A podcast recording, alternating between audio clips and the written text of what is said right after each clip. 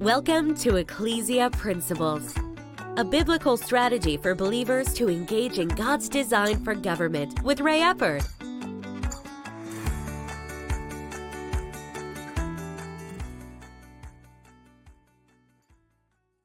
Hello, glad you could join us again today.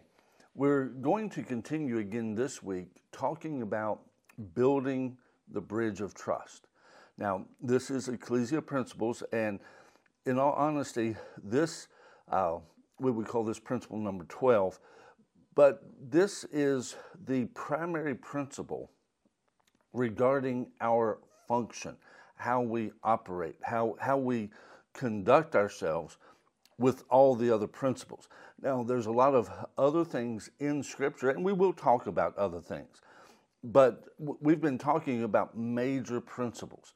Now, this bridge of trust, we started out talking about how that the bridge of trust, it, it's, it's like a bridge because bridges have load limits. There's only so much you can take across a bridge. And, you know, there's the, the Mississippi River Bridge, there's no load limits on that. You can take whatever you want to across that thing.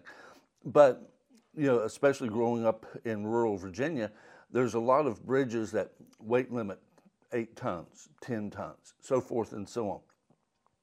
In relationships, in all relationships, there is a bridge of trust that has its limits. How much do you trust? How strong has the relationship been built? And if you try to take too much across that bridge and you exceed those load limits, you can actually destroy the trust. You can actually destroy the bridge. And last week we talked about things that are indicators of when the bridge of trust has been uh, severely damaged.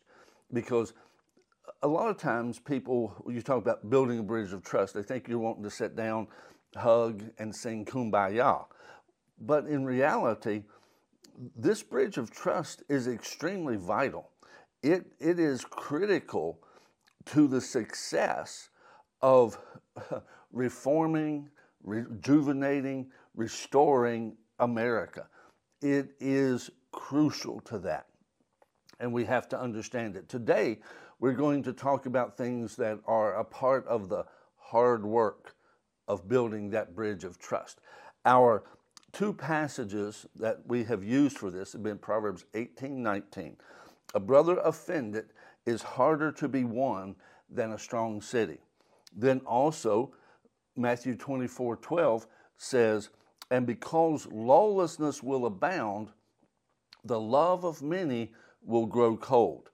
And that word lawlessness there, I, I would like you to think of it in a bigger picture than just breaking the law. You know, speed limits 70. You know, you don't do 90. Don't think of it in those terms.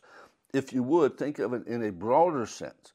Uh, Stephen Covey, author of Seven Habits of Highly Effective People, in that book, he wrote that the laws of human interaction are as fixed as the laws of nature. You see, lawlessness, not only is it breaking societal laws, but it is breaking the laws of human interaction that God has established. God established the laws of nature, He has established the laws of human interaction. And His Word communicates to us those things that when we follow His Word, we're functioning, functioning within the framework of those laws of human interaction. So let's go ahead and let's start uh, doing the hard work. Let's start talking about restoring trust. Now, one of the first things that has to be done is where and how has the trust been broken? Where and how has the trust been broken? In other words, let's take it because again, these things are easier to see in individual relationships. Let's take two people. uh, let's you know uh, they are husband wife they are you know um, dating whatever and something happens that that there's an interaction things don't go well at that moment but yet there's still interest in restoring the relationship fixing it making it better one of the first things that has to happen is there has to be an understanding of what and how the relationship was damaged from a more personal standpoint. How and what did I do to hurt you? Because sometimes, and this is a reality, and for all, all, all us guys, um, there's a lot of times in especially a marital relationship, you do something, you say something, you actually think you're doing good. And then you look at the reaction and you go, well, that didn't go over like I thought. And we don't know. And every woman understands, those guys don't know. Well, little side note women don't understand men any more than men understand women. That's why communication is important. But how, how did I hurt you? What, what did I do? At, at that point, there, there has to be an understanding that I could have done something that I didn't understand how it affected you. I didn't understand how it affected you. You see, so often, especially in society, and especially where we are right now in so many discussions, one side is, well, both sides very frequently are taking the position you can't tell me anything that I don't know about this. I know and I understand everything I need to know about this. There is nothing that you can tell me. I do not need to listen to you. Well, there is not going to be a bridge building party that day. It's just not going to happen. The bridge is going to stay demolished, the bridge is going to stay destroyed. You have to understand that there are things that may be in play that we didn't recognize. But the thing is, again, this bridge, if you would, it's like, let's say, a riverbank or a chasm, a canyon. That river, that bridge, excuse me, that bridge is connecting the two sides. And you never just build the bridge from one side and then you reach, well, we finally reached the other side.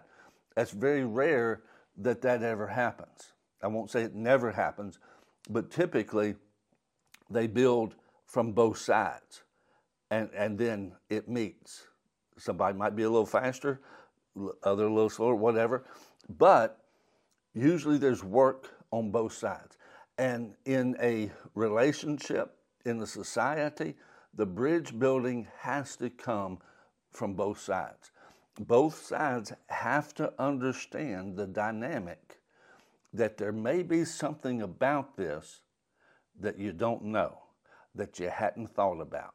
Therefore, you have to listen to the other side. Where and how did I hurt you? Where and how did I break that trust? You see, ultimately, in this, trust is only built. Um, you know, John Maxwell has made the statement, others made it before him. He's probably the most um, frequently quoted as having said it, but a lot of other people have said it. Is that people do not care how much you know until they know how much you care. And if you're going to build a bridge, it's not about how much you know if you're going to build a bridge of trust, it's not about what you know about the situation or how much you understand this, that, or the other. The bottom line, again, is how much do you care? The person on the other side of the bank, the other side of the chasm, they want to know how much do you care? Does it really matter to you what affects us? Does it really matter to you? And you see, right now, there are so many groups that are splintered, and the overall message from all of these groups is, you know, they don't care what affects me, or this group, they don't care what affects them. Doesn't matter. This is just our agenda, and this is just what we're doing. And there's no contemplation of how it affects people. You cannot build a bridge of trust without understanding how it affects people. And especially on, on a national scale, they're, they're, you know, we're entering into, uh, have mercy, we're actually really right into the thick of, of campaigning in a lot of states. And the, the presidential campaigning has already begun, and they've already had, you know, a debate and so forth. We're, we're really entering into, because of the presidential election next year, we're entering into a season where there's going to be a lot of communication. A lot of communication. And the thing is, if anyone is actually going to effectively create change, a, a bridge of trust has to be built. There has to be an understanding of what is affecting people. So often, there are those that, well, you know, this is just what we need to do, and, and we're, we're going to do it. We don't care how many people lose jobs. We don't uh, care what how it affects families. You know, I'll, I'll go ahead and throw out, um, you know, the Affordable Care Act. The bottom line, you know, we were told it would be cheaper, um, you know, that you'd have better service and so forth and so on. And there were people that said, no, it can't work that way. Oh, you know, they're just lying. Well, the bottom line is there's less coverage today. Deductibles are astronomically higher. It is cre- the Affordable Care Act has actually made uh, health care much more inaffordable, much more inaccessible or unaccessible. That the, the, the changes from that have been actually the very opposite of what was said would happen. But the bottom line was there were people were saying this could happen. No, no. And that was just shut down. Now, part of that, uh, statements about wanting to move it that way, was because there was this idea that those in favor of it were really wanting to move everything under governmental control. And in reality, that really looks like it is and has been the case. And they're continuing to try to do all of that. They're actually trying to turn us into a socialistic slash communistic society where government controls everything. Government has the final say on everything. And that ultimately, if government has final say in it, on everything, liberty is out the window. Liberty is out the window. If the government decides what you can say, if the government decides how you can feel about things, as far as your, your opinion, what side you're, if they control those things, and they are beginning to do so. You know, there was recently, I read an article on, on a, a Catholic couple that wanted to adopt children. And because they were devout Catholics, they were not allowed to adopt children in the state of Massachusetts because of the church's uh, stance on gender identity and gender fluidity. Well, the bottom line is what that is saying is you are not an acceptable part of this society because of that. And the very groups that are talking about inclusion are some of the most exclusive that there is. They're talking about, oh, we need to have inclusion.